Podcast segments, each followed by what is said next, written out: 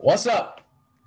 Howdy. It's a brand new episode of the Midnight Narwhals podcast. It is. It is the next one sequentially from the previous one. Yep, that is true. You can assign a number to it if you wish. We probably will not do that. Yeah. At first, I was upset we weren't doing numbers, but now I'm glad because it's one less thing for me to have to deal with. You're welcome. Um, yeah, I think the last episode I edited was the last time we brought up numbers, and it was awesome. So yeah, I just I was very very much like I cannot be held responsible for remembering episode numbers. Yeah. That is that is an immediate failure for the entire podcast. So if we just do away with it, I don't look dumb. yeah, well, especially when done. we're we're alternating episodes, like it's like what episodes do I do I have? But yeah. By the way, I'm James. I'm one of your your hosts. I am also a host. Mhm. My name is Andy. Cool. I mean, it's not cool. It's just my name. It's the name Yeah. that you. It's the name that you know you like to go by. I mean, we've talked about this on a podcast previously. Yeah, we have, so we don't have to like deep dive into it. I'm just. I just don't want to ask you how your day was again, and like that's what I almost asked you for a third time in a row. So, because that's how my brain works. Well, we had kind of just come up with a, a script already in Mhm. place. And so Yeah. you were naturally following the script, which wasn't actually scripted, but we had actually talked through previously. Yeah, yeah. Yep, that's the truth. That's what happened. So my day was great. Thanks for asking. Oh yeah, Jerk. yeah, that's good to hear. That's good to hear. Actually, it was super average. There was nothing stand out about t- today. Mine was hectic. Like, I hate one of the aspects of my job is that we get non scheduled work sent to us throughout the day to kind of pad our times if we're like Oh. running ahead of schedule, which is great for the paycheck because it's like, oh, I could, like, all I had scheduled today was three jobs, Mo money. but seven non scheduled jobs were sent to us. goodness gracious. And typically, depending on who I work with, I only I hate you. Uh, it's every time, and it's always you. depending on who I work with, I only do like one, two, maybe three of the non-scheduled jobs because we don't have to do any. It's just an option. But then there's one guy I work with that if you send him a non-scheduled job, he will do it, and it frustrates the heck out of me because it's like I like no like I'll work hard if I know when I have to work hard till. Like it's the aspect of like, oh, this this will be our last job, and then we'll finish it. And he's like, actually, no, we'll do this other one. And then it's like, actually, no, we'll do this other one. And it's just that continued on. Like if you tell me at the front of the, the beginning of the day, hey, we've got three scheduled and then seven non-scheduled, we're gonna try to do all of them. I'm like, I'm down for that Okay. but I'm not down for me doing us doing the three that we're supposed to do, and then maybe like it just not being communicated to me that hey, we're gonna try to do, as opposed to just being like, it just sucks and it's frustrating because I can't prepare myself for like what's ahead. And so by the time I finally got done with stuff today, like I had, I only had a few hours to like complete pot, like preparing for this this episode. I had plans with a friend and we had dinner plans with my family and like I, I don't know i haven't stopped since i came off the clock and it was just a hectic day so So what Yeah. you're saying is that communication is important. communication is important in every aspect of life i feel like but Well, that's uh, why we're doing this podcast yeah very much so to communicate Hmm. Yeah. our thoughts and ideas to the world, Mhm. except for people who don't have the internet. well i mean it's 2021 if they don't have the internet it's kind of their own fault I mean, but also to be fair, no one's listening as it is. i mean there's some people there's some people that listen i was talking to someone this past weekend who listens Well, that was good. I, I did not. Yeah, he loves it. Him and his wife love it. Did you pay them? No, Do they listen together or separate? separately. So they are half our views. Listens. Awesome. you guys know who you are. Thanks. Shout out, Shout out. to you in Virginia. oh, I'm glad you you picked up what I was putting down. I knew uh, exactly who it was. Yeah, You sent me a Snapchat Oh yeah, I did. about it. yeah, that I was that I it was of him. Yeah, forgot about that. I'm with this person hmm who enjoys our podcast. Yeah, He does. Exact quote. I don't think I said that in the in the in the thing actually. Now just go with it. Okay, I'm going with it. Yeah, I No, said that. No, Cool. And cut it out. Yeah. So Andy, I I don't think you know about this, or if you do, you know very little about this topic. Insulting. Um, well, it's not so much a thing against your intelligence. It's just I don't think like it's not taught. It's not brought up. It's not discussed really or elaborated on. And I find it interesting, humorous, and so that's why I'm bringing it up. Also, we need a little bit lighter of a topic after two weeks in a row of really dark stuff. Um, Cannibalistic chimney sweep children. yeah. it's been a it's been a dark couple episodes. And I'm I'm gonna turn that around here. Bring in the sunshine as spring blossoms through the air. Mm-hmm. Yep. Um, but before I get into the top, before I, I reveal what this is, I I request that you share a story with the listeners. One that I think is awesome, Oh, hilarious. gosh. one that I I won't be surprised if you forgot that you told me, or well, I, there's no or. Will you share the story of the time that you uh, house sat for your wife's family, and there was a um, animal situation that you had to that you had to to, to deal with. So you want me to tell the story of my firstborn son? Yes. Okay. I had no idea where you were going with this story or with this request. Okay. If I had known, I would have prepared something. Oh my. So back before I was dating the woman who is my current wife hmm and only wife. hmm So it's not like I had one previously to her. Yeah. She's the only one I've ever had. Yep. But before we were even dating, I was friends with her family, and they had what I lovingly referred to as the ranch that they lived on. It was like five acres of land. And they had cows and goats and chickens and bobcats who ate the chickens and lots of other mm-hmm. things that ate chickens. And they were all going out of town. And because I was friends with the family, they were like, hey, you're a single guy who has not much going on. So why don't you come and watch our animals while we go camping for the weekend? I was like, okay, cool. I like the animals. Also, I like your daughter. And if I do a good job with this, maybe y'all will think highly of me and things will work out. Spoiler alert, they did. And so they were giving me like the tour of like, here's what you need to do. And the goats eat this. And here's the chicken feed and cow feed and all that sort of stuff. And they're walking me out. And my mother in law, she says, We think that cow might be pregnant, but I mean, it's not something you had to worry about. She's got a few more months before she pops out, but we're pretty excited that we're going to actually finally have a calf around this place. I was like, oh, that's pretty cool. Like that would, that's, that's cool. I'm on board with that. And so they leave and I'm reclining in their living room watching Gladiator. Nice.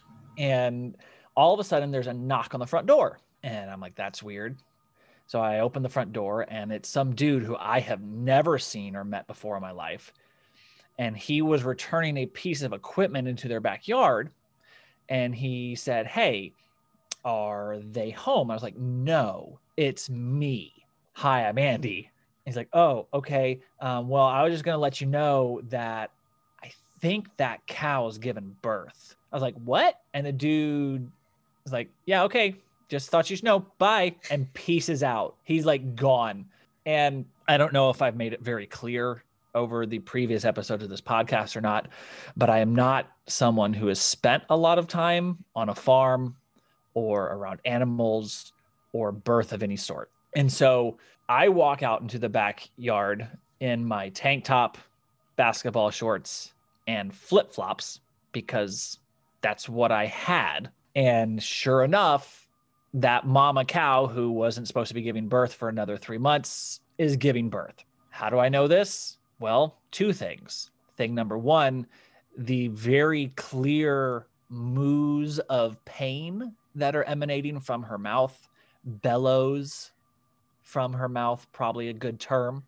Um, and then also the snout of a calf sticking out of her backside. I immediately realize that I am out of my league and out of my depth and call my future father in law, like, hey, so I know you've been gone for a total of two and a half hours. However, this cow's giving birth and I don't know what to do. Please help. So he's like, well, just, you know, do what you can to help. I don't know what that is.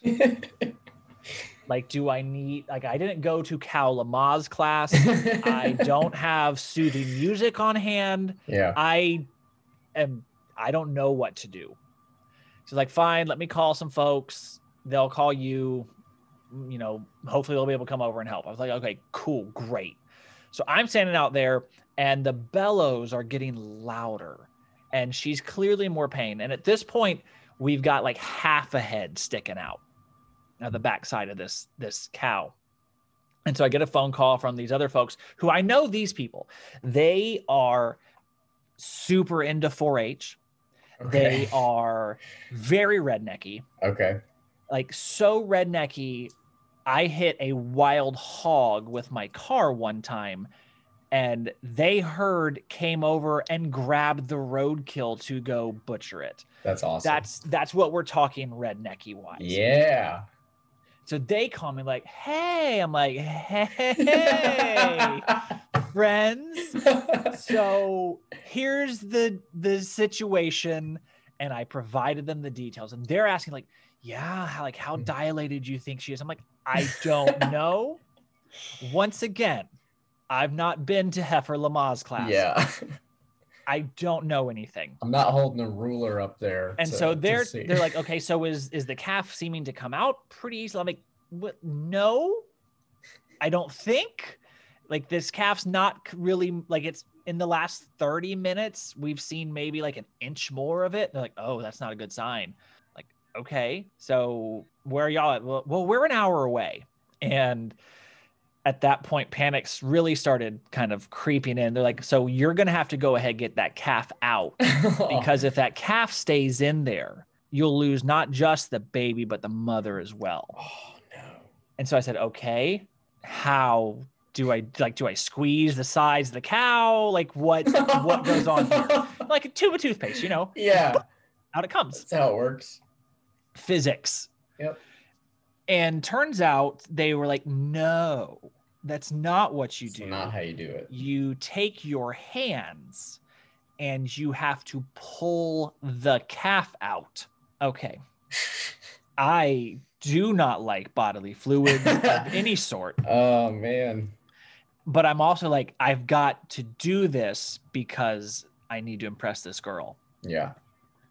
So, which of course she's not even there. but- Also, also, if you if you if not that you would be the one that killed it, but like if the cow died on your watch, yeah. three hours after they left. Yeah. yeah. Well, we left and he immediately killed the cow and the baby that the children were all really excited about Yeah. having. So cool. Good job. Yeah. X him out of our lives. hmm So also like the two front legs of this calf are also beginning to poke out as well. And so I'm like, so do I grab the legs of this calf? Like, yes. Like, okay. Also, like as I'm about to put the phone, they're like, also look out because she might try to kick you as you're back there. Well, cool. I'm not a ninja. I can't avoid things like that. Oh, I'm not looking to have a broken femur. Ugh. So I walk up and I put a hand on each one of the calves, like it's basically like right above the hoof Mhm. is all that's sticking out, that and like the snout of this thing. And I start pulling. Well, one of the things that I knew but didn't know in a tangible, visceral sense was that birth is gross. And so I didn't just touch fur, I touched amniotic fluid. Oh, And so I'm trying to pull on these legs. And what is really happening is I'm basically milking amniotic goo off of these legs, almost like an udder of a cow. You're like, "Quick, quick, quick," and that's all. And I'm not getting any traction, any anything. And so I wipe like one hand off as best as I can off in the grass. And I pick the phone back up. I'm like, hey, so I tried. I can't get like, this ain't happening, y'all. like, yeah. that's slippery and it's disgusting and I want to die. Uh, And so they're like, well, what you got to do, you need to get your hand behind the like the back of the skull, like where the skull and the neck join, and you get like kind of on the back of that the skull and pull from there. I'm like, yeah, but that's not sticking out. And they're like, Uh. yeah, we know. oh no. I'm like, are you, sh- is there no other way? And they say, no, there is no other way. Oh man. So there I am once again out in a pasture with a cow giving birth, wearing flip flops and basketball shorts. And so I take my hand and it goes hmm in a place I don't even want to describe, Yep. trying to find the back of this calf's oh head. Oh my gosh. Think I find it and start pulling. And I actually get the whole head out. Oh wow. and then it's not moving anymore. Like I'm not getting that cat. Like it literally, I cannot get that thing out at all. And at this point, of course, like the mother is super upset hmm with me. She didn't try kicking me, but literally, I get the head out. I'm like, oh yes, something's happening. Like feeling really, really good about myself. And she starts walking away Oh. which I I don't know if I can adequ- adequately describe the view of this, but imagine a cow walking away from me, With another cow's head and It's- front legs like sticking out the back and wiggling and swaying with every single step. is the baby cow like mooing, like making noise, or is it just not kind re- like it's move like it's moving it's not mooing so it's not necessarily like making noises yeah? but i can only imagine it's like what in i That's how it starts don't- life. I don't think I like is, it Is this existence? is this the rest of my life this Oh. weird swaying thing oh my goodness. and so you know i wipe off my hand again and i'm like hey so it's now like the she's running away and Mm. also the bull dad has really taken some really close interest in what i'm doing and he is really not liking me being around his lady Mm. and this bull is big like he is big and Even a muscular and Even a small bull is still a bull. Like it's yeah, still and like this is a good size bull. Like this wasn't even just like a small one. He's he's a he's a hefty fella. And so they're like, okay, well, you know, you just stay close by. We're on our way. We're getting close. Cool, cool, whatever. So about 30 minutes go by and they pull in. And so they're like, oh, well, okay, all right, blah, blah, blah. Here's what this should be this way, blah, blah, blah. And like they're ta talking all this cow birthing yeah. lingo, which I don't know what that is. And so they're like, okay, well, here's what we're going to do. We're going to get a rope and we're going to pull out the calf. So they get a rope, they tie it around the, the legs and the head of the calf. And so we start pull like we pulling on the rope and that thing's not coming out. And so then we put a person on either side of the cow, like on the backside, like like propping her in place Mhm. to then pull on the rope with the other people. And we do that and nothing's happening. And of course, the bull is really getting, ag- getting agitated. And so their son, who once again, like 4 H rodeo champion sort of guy, he runs to his car, pulls out not one, but two bullwhips, like Indiana Jones style bullwhips. And he's freaking dual wielding these things out in the pasture Oh, I didn't know this part. Yeah. Cha and just like yell at the bull. And I'm going, this is one of the most amazing things I've ever seen. I didn't know this part. This is this is a new yeah, part of the story. Straight up dual wielding these whips, okay. driving the bull away and keeping the bull back away from us while we're trying to pull this calf out of the mom. Wow. And so he's doing that, and I'm trying to watch that because I'm like, you're literally like getting that big old Yeah. Every like gunshot sort of thing with both hands every single time. Like machine gun fire sort of bullwhip thing. Just that he had two bullwhips in his car too. Like that's just like a thing just he hanging had. around. Yeah, of course. just, Why would yeah. you not have that? No. Duh. Everyone's got them. Yeah. Plus the rope. Mm-hmm. And so literally we're not able to pull the cap out. And so like, okay, it's time to bring in the big guns. And I'm like, I, what what could be bigger than literally tying a rope around the calf and pulling it out? Turns out it was their car. Yep. And by car, I mean their Toyota Sequoia. Mm. And so they back that joker up into the field. We looped one end of like looped kind of the rope around the trailer hitch had two people holding the calf or the the cow, the mom, yeah. like keeping her in place, and then everybody else is holding on to the the other end of the rope with it around the trailer hitch. And so they kind of give it gas a little bit, and we're like really strong. I'm on the cow, like I don't know why I got stuck on the cow, but I'm on the cow. And so I'm trying to hold her in place and they're kind of slowly revving the engine because of course like we don't want to go like really super fast sure. and then just like completely destroy the mom because we want her to live. She's valuable because meat. Yeah. And also I guess motherhood or something. I don't know. and and eventually literally by using the Toyota Sequoia, we pull the calf out from the mother. And that is the story of my firstborn son. Mm-hmm. Yeah, I don't remember when or where you initially told me that story, but it has stuck with me for many years.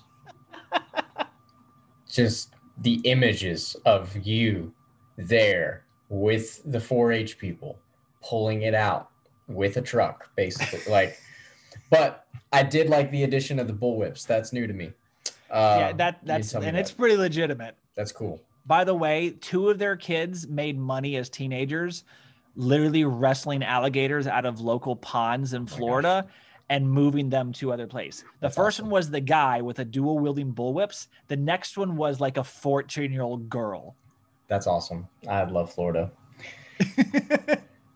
well, all of that. Um, see, when I decided on this episode topic, I thought that would be a decent segue a story. One, it's a I cannot story. wait for this topic. Um, well, what do cows produce? Calves. Okay. Hamburgers. Okay. Close. Like, what do they produce when they're still alive? Manure. That we consume. Carbon dioxide. Okay. okay. Just say it. I need you to say it. Milk. Milk. Thank you. Milk. Yes, they produce milk. Um, milk makes cheese and other dairy products. Yes. Yeah. What do you know of the cheese shortage of the 1970s? I know nothing about the cheese shortage of the 1970s. Okay. I literally read something today about a cheese shortage in Norway that happened over like five years ago. Okay. And I went, I need to research this. This could be an episode.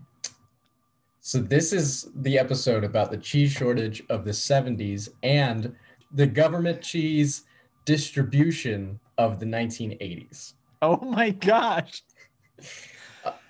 I know nothing about this. Awesome. Okay. So, we begin. Let me pull up my notes here.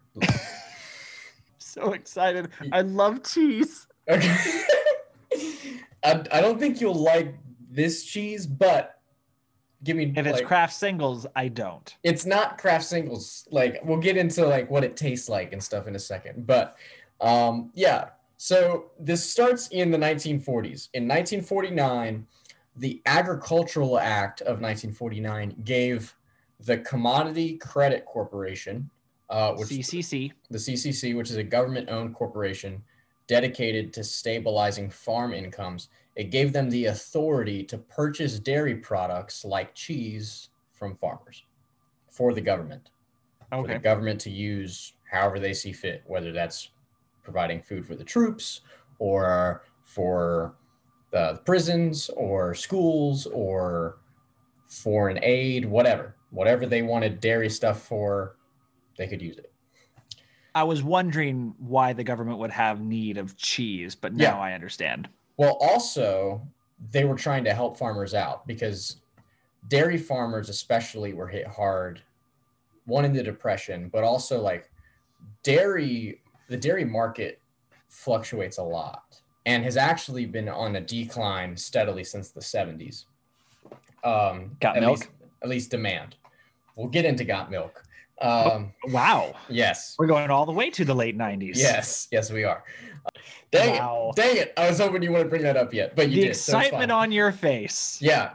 Oh, I, like I just think it's so it's so eclectic, and nobody knows about this. And like, so well, some people do because like it kind of gets into like They're dairy farmers. well, they're dairy farmers or they're people that were on like on the welfare in the '80s and '90s. Um, okay. that received some of this government cheese distribution. But because dairy farmers were hit hard and they were going out of business and, and losing their farms and losing their land and losing their livelihood, the government, which you know, the government's always out for the betterment of its citizens, Always. always. Um, they're like hey we've got a great idea that's going to help these farmers out. We'll buy some of their stuff from them at a set cost. And so Okay. anything that the market doesn't they can't sell on the market we'll buy it from them at this cost. And so they're trying to help the farmers out. It's kind of how it started but it wasn't really implemented a ton until the 70s so Okay. um, there was a dairy shortage in 1973, and the cost of foods like cheese shot up by like 30%, which Wow. is pretty drastic. I'd still buy it. Oh yeah, It's, like it's essential for my life. I'm, I'm sure it is. Is that a fat joke? no, it's not a fat joke because you're not fat. Um, I know fat people. You're not one of them. Yeah. P H A T. Mm.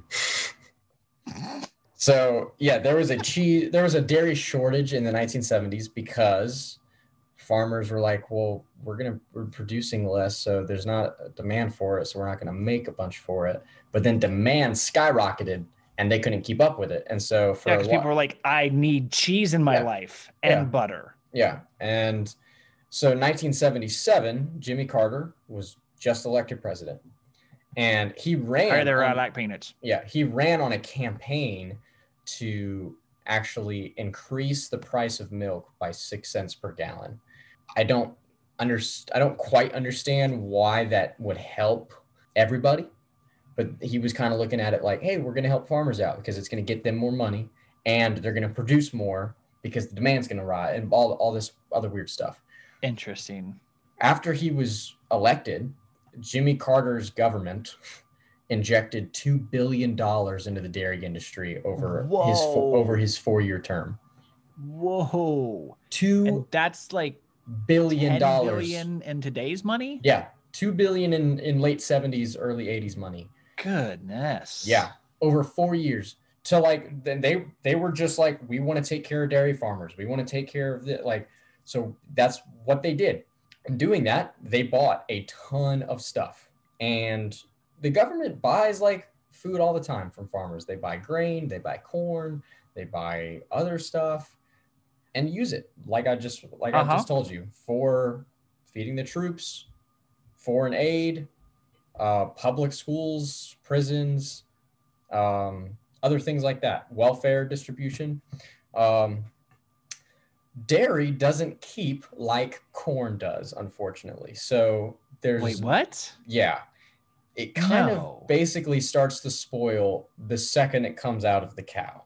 Yes. Um, so there's not really a great way to store it unless you process it into cheese or like powdered milk or like I don't know, uh, just any any anything else like butter Um, those Mhm. are probably your three best options if you're the government and you have a ton of dairy on your hands, like milk on your hands. Cheese and butter are always two of my top three options. Butter's great. Anything. Yeah. I think I like butter more than cheese just because I use it more, but cheese is amazing. Mm, But I mean, we'll be praising cheese uh, for most of this episode, so um, I won't get into that. But I've got some brie in the fridge. I'm tempted to pull it out now. yeah, just eat it while we're. I'm drinking a dairy product. I'm drinking uh, Chick Fil A's little like chocolate milk, uh, like coffee thing that they have. Like Okay. it's really good. Um, all that to say, um, yeah, in the '70s, it was an odd time for dairy farmers because, like, it was flip flopping between like them being broke or them being extremely rich because there was a massive shortage of stuff in the early parts of the decade, and then two billion dollars of of like just Wow. hey, we want your dairy. Um, was coming in toward the back end of the decade. So it was a weird time to be a dairy farmer. Um, I say all that. When the 80s rolled around and a very different man took office, things were different. Now, he. So you're claiming Reagan does not like dairy farmers? no, no, no, no, no. no. he dislikes pointless government spending. Oh, okay. $2 billion of dairy, I would think, is pointless government spending in his eyes. I'd eat it. Yeah. But obviously, with that influx of cash, farmers started producing as much milk as they could in order to take advantage of like this government support. Because Oh, obviously, yeah. wring it- them heifers dry. yeah, it wasn't just like, hey, here's two billion dollars. It's like you have to produce the stuff and then we'll pay you the two billion or whatever it came out to Mhm. be.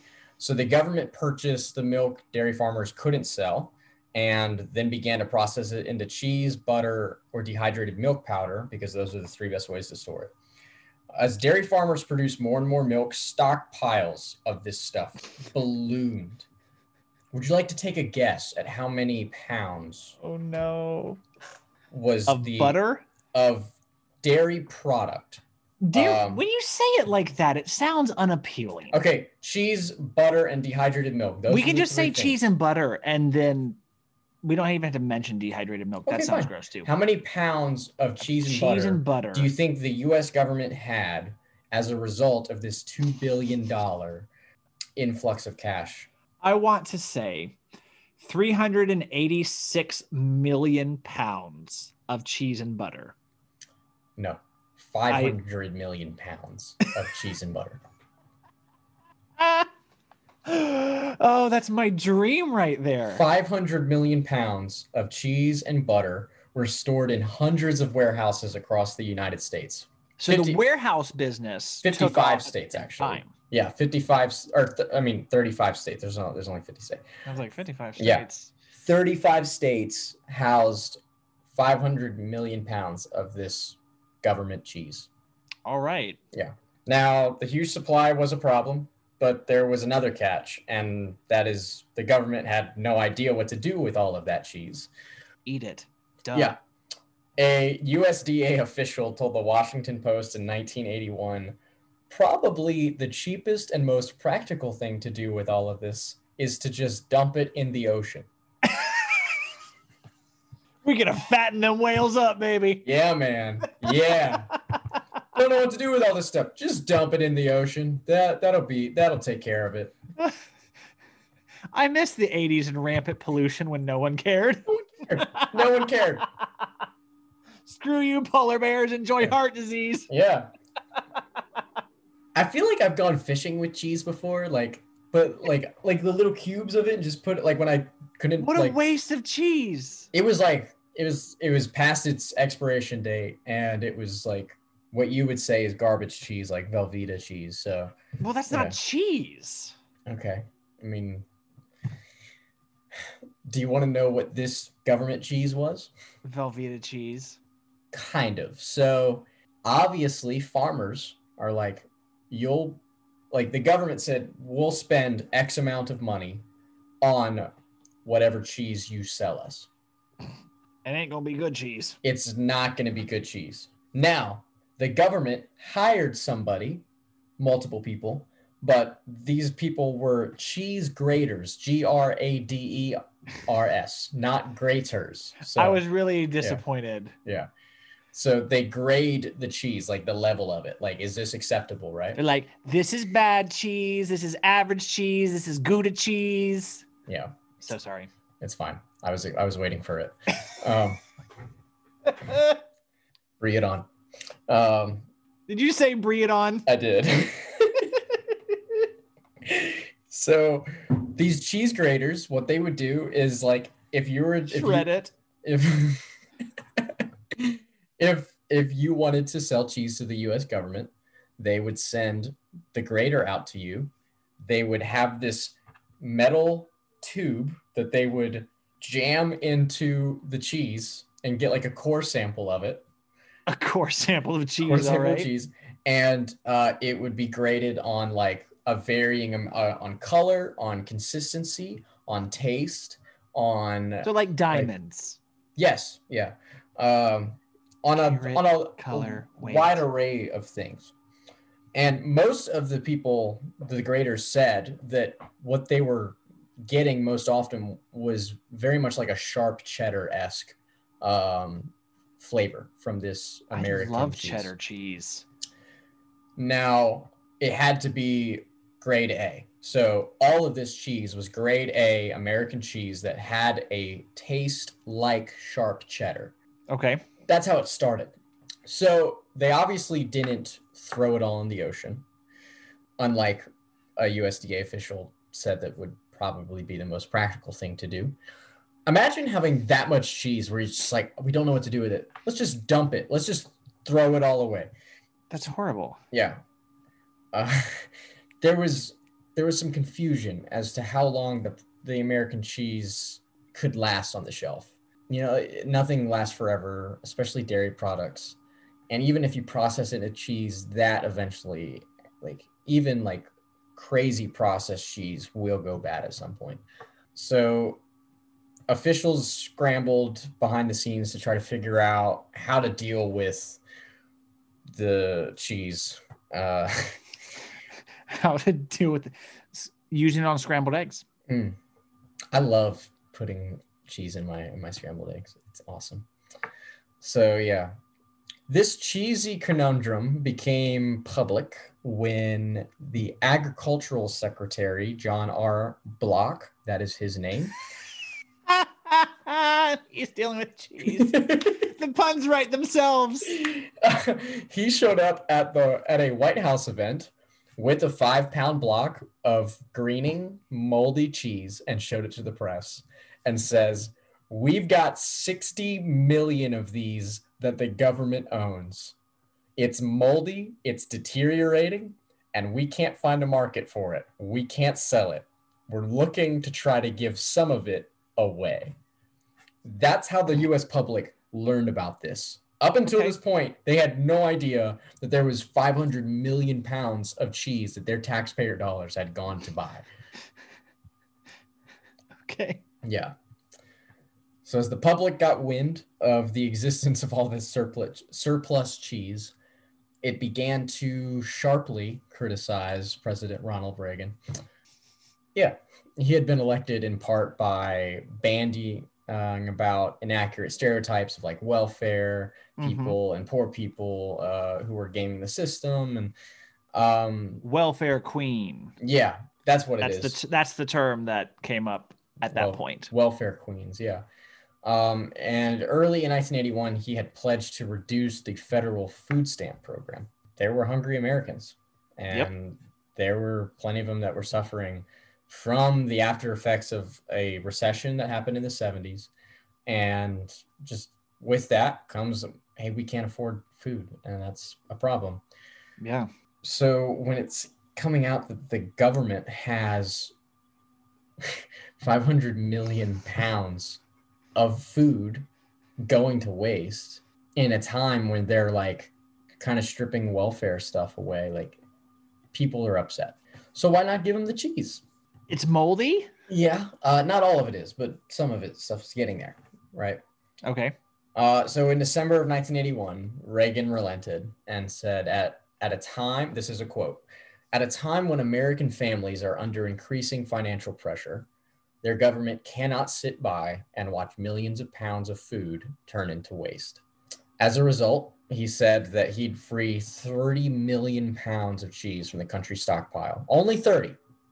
Oh, There's so still generous. there's still 470 million pounds left for the government.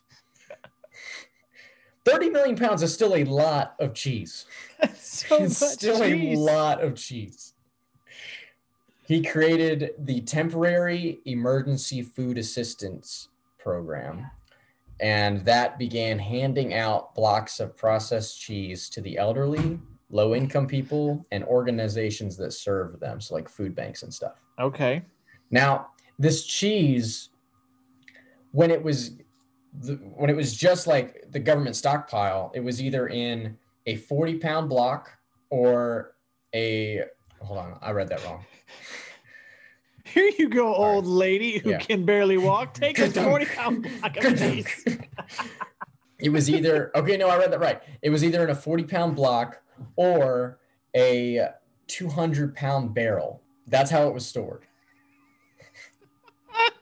So the government's like, we can't just roll a barrel down the street and be like, come out with your knives and and just I mean, slice it up. like- can. yeah, but they weren't going to. So they processed it even more. Now, in Oh, doing good. that, in doing that, it even further longed the shelf life. And they processed it. You could either get it in a um, in a four pound or in a five pound or a two pound block. Um, okay. and think of it like like the pictures I've seen are like the Velveeta like blocks that like it comes in Yeah. and it's like in that clear metal like clear foil like or not clear foil that tin foil wrapping Yeah. um, around essentially a brick of, of cheese Okay. Yeah.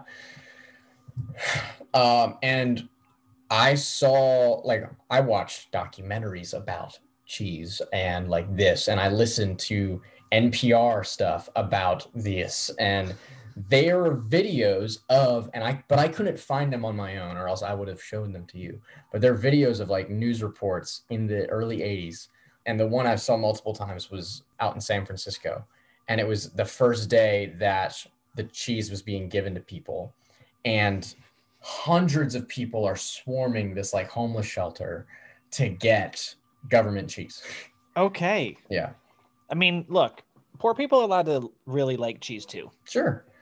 So now known as government cheese, the additional processing kind of changed the flavor. So it's much more pungent spelling now. Mm-hmm. Um, and unfortunately, some of it is still kind of moldy. Yeah. Yeah.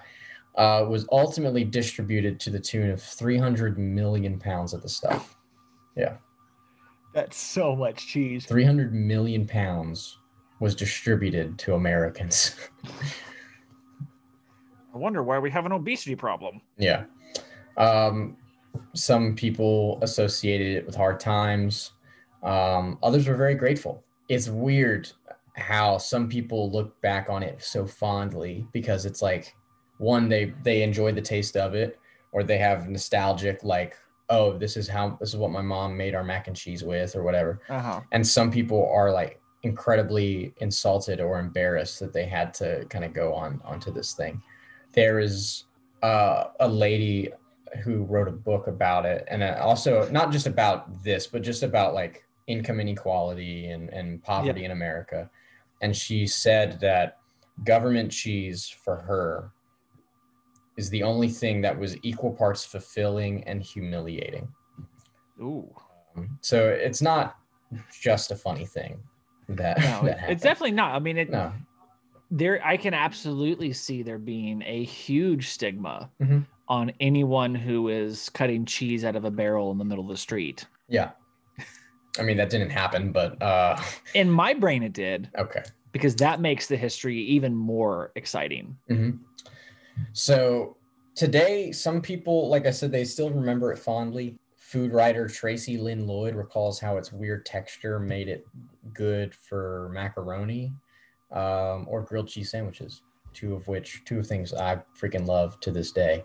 Is this the invention of American cheese? So I mean, it people say now because like it's it's hard to get your hands on it like because people like the government's not handing out cheese anymore so some people have created a recipe for it say like hey we've got the recipe for government cheese i've also found out some people somehow still are getting cheese from the government as part of their like their food stamps or welfare subsidy Okay.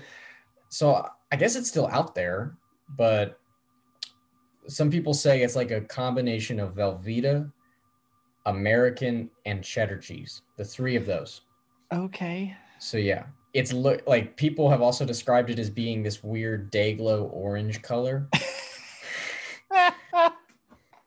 which like Velveeta is not day glow. Like it's No. not it's not that orange. It's more yellow than orange. Cheddar, I would say, is more day glow. So I guess Probably. I guess that's kind of why it's different. Uh, also say it's it's really really salty. So like this food writer who said it would be really good for mac and cheese or grilled cheese, she says if someone made me a grilled cheese with government cheese today, I probably couldn't eat the whole thing. It would just be far too salty for my taste. Wow. But I I would still take one bite just for the memories. that I mean, I'd do the same. I'd I'd try it. Oh yeah, I I try it. and I like salty stuff. I think I might like it. You probably would. You eat trash. I do eat trash. Wal- the Wahlbergs at their restaurant, like the Wahlburgers restaurant, Yeah. They claim that every cheese on their burgers is government cheese because it's, in their opinion, the best cheese to put on a burger.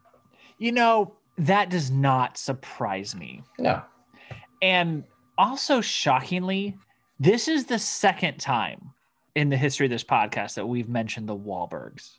It I is. think I edited the other one out. you did. But we we and that other time we spent a long time talking about them because they're just trash. And so this does not surprise me a bit, like that they serve like the trashiest of all cheeses. Mhm. Well, not really, because Velveeta is way worse, I'm sure. So the second trashiest of all cheeses. Yeah. Yeah. I don't like. Well, have you have you been to Wahlberg? I've never been to Wahlbergs or, or Wahlburgers or whatever. No, and now I don't want to. I don't want Oh, to eat their crap cheese. I want to because I mean, before I knew about the cheese, I thought it was just like fine, like this is. I mean, not like fine, fine dining, not like a five, not not like not like we have Gordon- three Michelin Yeah. stars. not like Gordon Ramsay's restaurants, but like I still thought it was like that's a big deal. Like, hey, you go to Wahlburgers, like if you're gonna like if you're in New York or wherever they, they're they're posted up at Boston. Boston. That's that's it. Um, oh yeah, that's where they're from. Because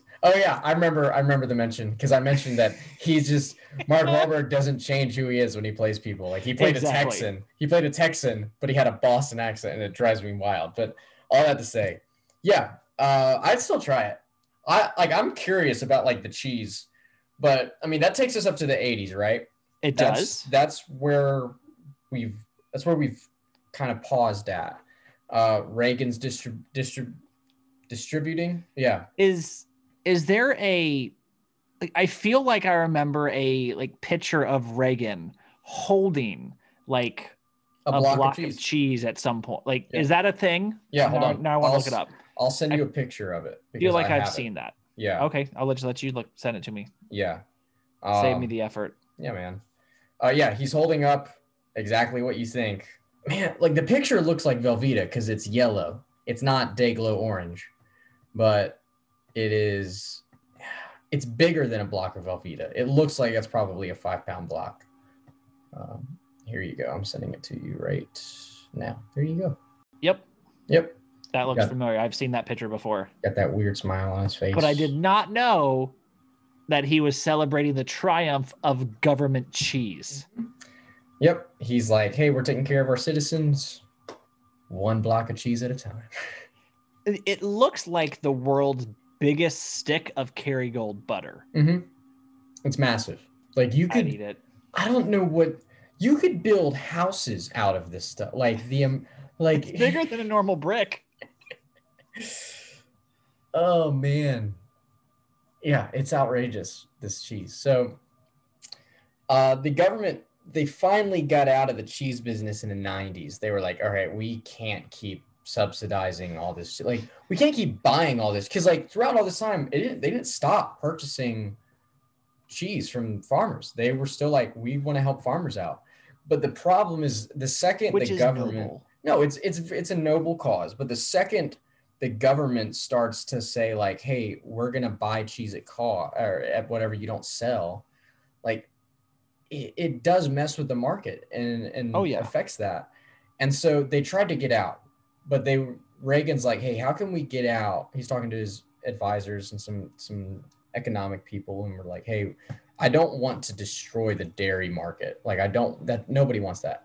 Mm. I want I want the economy to still thrive, but the government can't keep buying all this cheese. So we got to work out a way to get out of this.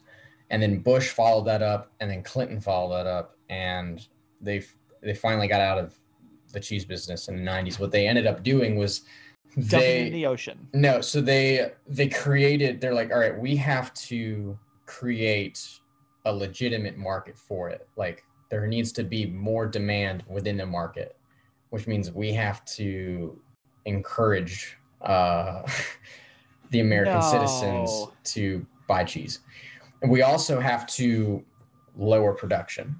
So the gut not only did the government the government bought cows from farmers just to get them to stop producing dairy products. All right. They're like, we will pay you to stop making milk, cheese, butter, all of it. We can't afford because it's cheaper to buy you out of of all this stuff than it is for us to keep buying your cheese product. And also, I keep saying cheese product. I know you don't like it. That's the only way it was legally allowed to be sold uh, because at the end of real at the end of all of its processing, it can only be called cheese product. Yeah. Um, it's where we get the orange dusting on Cheetos. yeah, yeah, cheese product. So they they bought a ton of cows. I don't know what they did with the cows because now that's a that sounds like a whole other problem to me. It's like okay, like we're Next week, the government in the Government beef industry. Yeah. Um, but not only did that, they were like, we need to incentivize the market to like want milk again. That's how you get the Got Milk campaign. That's how you get Sammy Sosa, Mark McGwire with big old milk mustaches Mm-hmm. in 1998. Yep. See, Wow. and and it's like you saw them all the time. I was I was I was went to public school. There was never a year that I walked into the cafeteria and I didn't see a Got Milk poster with some celebrity sports athlete, whatever, with the milk mustache, with the sign. And there's a reason milk is served at school lunch. There's a reason milk is served to federal prisons. There's a reason all this stuff, right? Because the Huh. government has so much of it. And it's not something I realize. And now I like I'm doing all this research. I'm like, no, that makes sense. Because I, I like in my normal life, I wouldn't think to have milk with like corn and Salisbury steak. Like I don't think that's no. but the government and public schools are like, yeah, feed the kids that. We've got too much dairy on our hands. We need to get rid of it. Pump it, pump it into the into the children and and let them grow up with that. Like, it's insane. And I grew up thinking milk was like super healthy Yeah, because like Most going people to do. elementary school, like most people like, do. oh yeah, yeah. Well, now I'm realizing because like I've as I've grown up, I've realized like it's actually not all that healthy. Yeah, Like you don't have to drink milk as a kid in order to have Mhm. strong bones. That's Yeah. not like calcium's good. necess- Calcium's calcium good. good. Yeah, There are other ways to get it, yeah, but just like it's like, oh, you don't like you can drink milk with every meal, and I did. Mhm. Like growing up, I drank milk, breakfast, lunch, and dinner. wow. Like always had milk.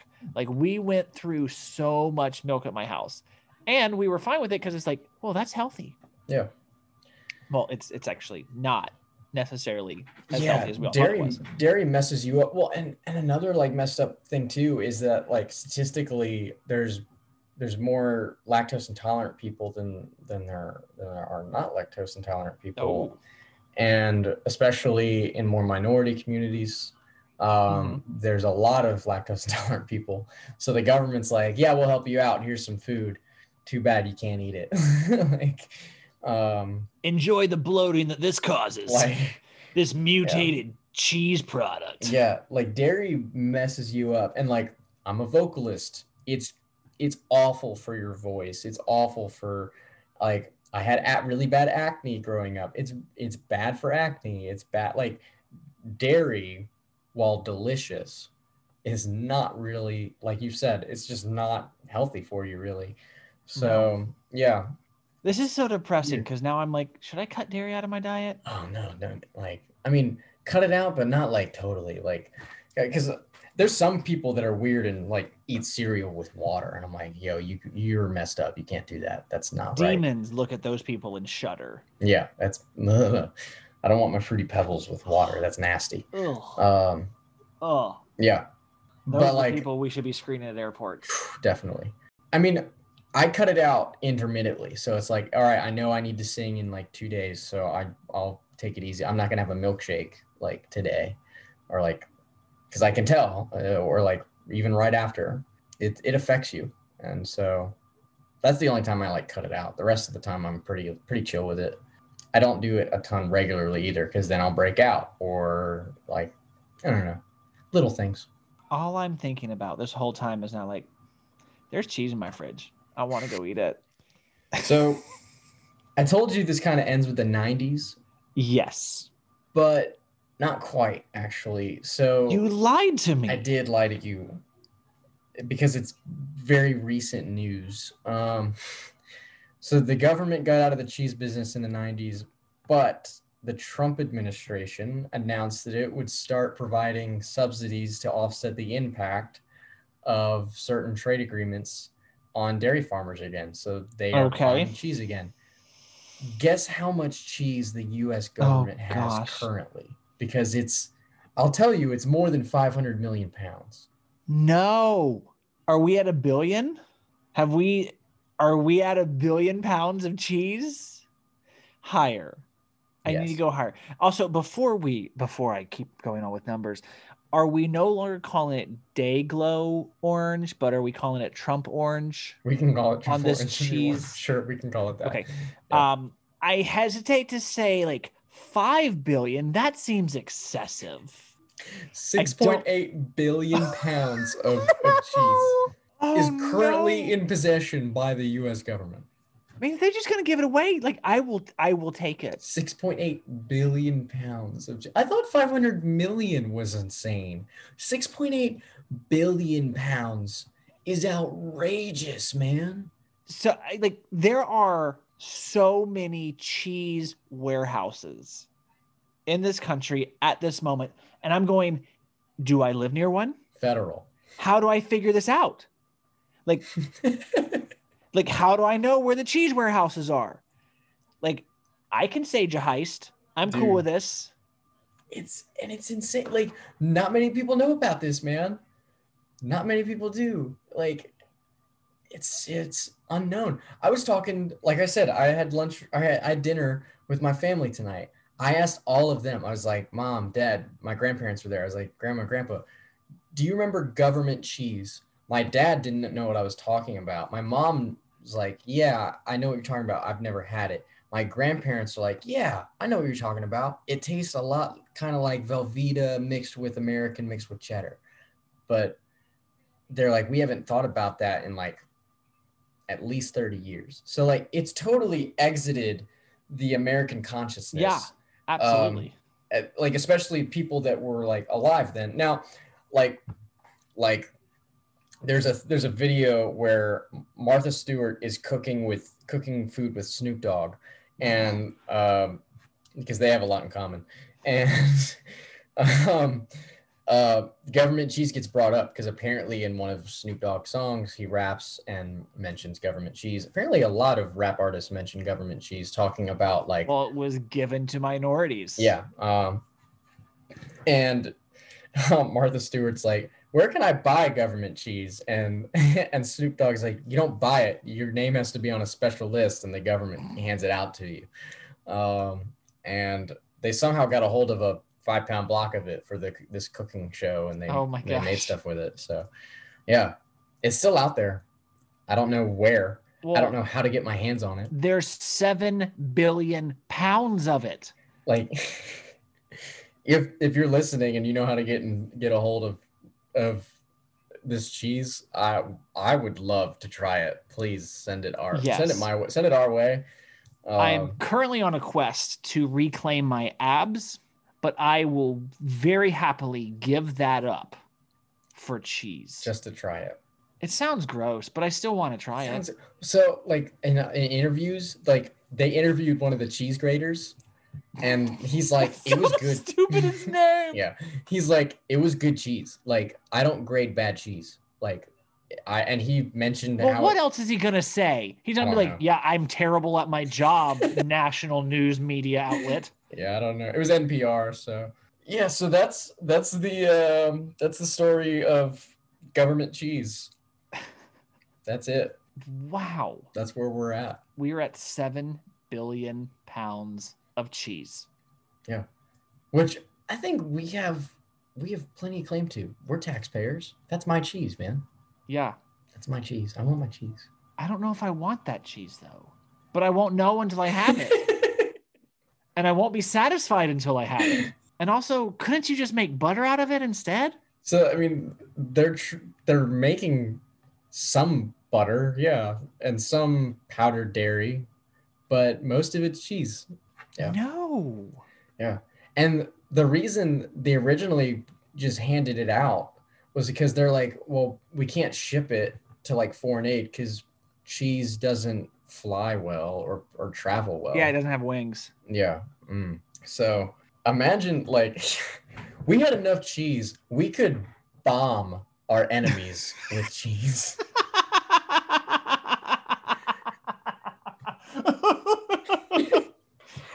It was the late 80s and 90s. We could have taken out Saddam Hussein with the amount of cheese that we had. Why did we not do that? I have no idea. I'm just imagining those big old cargo planes that like dump all the water on forest fires, Yeah. and there's just like a whole a whole squadron of them flying over Baghdad, just and just out comes Dayglow Oh cheese. Oh my gosh. When you and you know how like the atomic bombs like Nagasaki and Hiroshima Hiroshima there's like people still being born with like cancer from from the, it would be like that but with cheese it's like yeah like we don't or it, it would be like Russian what's the Russian nuclear disaster place? Um, Chernobyl. blank yeah it'd be like Chernobyl with cheese like it would be unlivable It's been 25 years, but these babies are still being born with heart blockages. Yes, the great cheese wars of the early 90s. I remember it well. I have PTSD. My PTSD flares up every time I, I look at a, a grilled cheese sandwich. You're just intolerant. Mm, wow. wow, I Yeah. Truly I knew none of that. Not many people do. I'm pr- I'm happy you didn't because, yeah, yeah. Like truly none of that. I mean, when you got started, I was like, surely I'm gonna know something. Like something's going to ring a bell here, because I was alive for some of this. Mhm. Now, granted, like I wasn't old enough to pay attention to anything, but I mean, I distinctly remember when the Got Milk campaign launched because I was in elementary school at that time, Mhm. and I like like I just It worked. It worked. it worked so well. Yeah. And I mean, I'm in like third grade and we're all like putting milk mustaches on ourselves because that's the cool thing to do. Because I saw Michael Jordan do that on a poster. It's not milk, by the way. It's like white makeup. By the like, it's not even milk. Don't you have ruined everything for me? I'm sorry. That's true. No. I mean, now that I think about it, of course it was. Yeah. But that's so sad. Got milk? I don't. Mhm. It's makeup. Well, the fact because like most people, I if you ask them, hey, do you know do you know Got Milk? It's like, yeah, of course I know Got Milk, Everyone knows got milk. but no one knows wh- why Got Milk is a thing. Like that, Got Milk wouldn't be a thing if, uh, like Reagan didn't hand out cheese, and if Reagan wouldn't hand out cheese, if Jimmy Carter didn't buy all this cheese, and that wouldn't have happened if in 1948 the CCC didn't get started and start this whole process of buying stuff from farmers. And that wouldn't have happened if the Great Depression didn't. I mean, you can trade. I mean, you can go back as far as you want, but everyone knows about stuff. If God hadn't created cows. yeah, everyone knows like stuff around this, but no one knows or cares about this, and I think it's hilarious and unique. Well, it's just sad. Yeah. We have 7 billion pounds of cheese Mm-hmm. as a nation that's owned by our nation, that's sitting around. Like, Hold on. How what many? percentage of our GDP is this? Hold on. I just want to see how many pounds per person that is. it's so many pounds Okay. of cheese per person. How many U.S. citizens are there? There are 328.2 million P- U.S. citizens. So How many?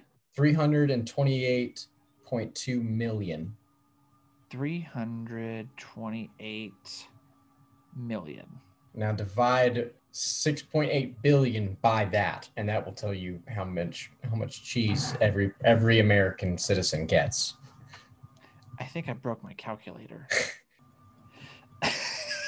That's 213 and a half pounds of cheese per person. Per person. 200, let's round up 214 pounds of cheese. That every American citizen is entitled to. I want my dang cheese. Imagine if just 214 pounds of cheese showed up at your door. Like, Well, but I have a household of five, so I'd have over a thousand pounds of cheese. Like, how many dump trucks worth of cheese is this? oh man. Man, I don't want my $600 stimulus check. I just No. want my cheese. I just want my cheese. I want my dump trucks of cheese, and I feel like that needs to be the title of this episode. I want my dump trucks of cheese. Oh my gosh. Dang, that's outrageous. Yay, government. Yay, government. Yay, cheese. But Ugh. boo government cheese. Yes, boo government cheese. If uh, you know what government cheese tastes like, if you have some, please reach out to us. Uh, you, we will be eternally grateful, and we will, I don't know, give you a high five or something in return. You can email us at midnightnarwhalpod at gmail.com Yes, you can. Please do. because no one has so far. Oh, that sucks. Not even the birds aren't real people. Okay, so audio apparently I didn't actually send it. Oh, okay. Like I have a draft where the subject line is I'm overwhelmed by what I know. Yeah. Sent. Let's just see if I sent anything. Hmm. Nope, I didn't actually. Oh, I'm so disappointed in me. Mm, so am I. Well, all that to say, please email us. We'd love to uh, hear about your cheese experience or what your favorite cheese is. Yeah, if you have recommendations of cheese that you don't think I've tried that I should, let me know Do that. because I will try it. I'm sure he will. I might try it depending on the cheese and the availability of it. And the overall crappiness of it. Hmm. I have standards. I do. I know you don't think I do, but I do. Okay. hmm This has been the Midnight Narwhals episode on government cheese. Yes, Oh. it has. Hope you enjoyed it. Hope it blessed your ears. I thought you said this was going to be a fun episode. I'm feeling depressed at the end of this. Okay, you shouldn't be depressed. This is great. This is funny and cheese and the fact that there's two that you're entitled to 214 pounds of it. That I'll never see. I don't know. There's a new there's a new president. Anything can happen. True. Yeah. Well, I'm Andy, I'm James. Thanks for listening. and I want cheese. We'll talk at you next time. Okay. Bye. bye.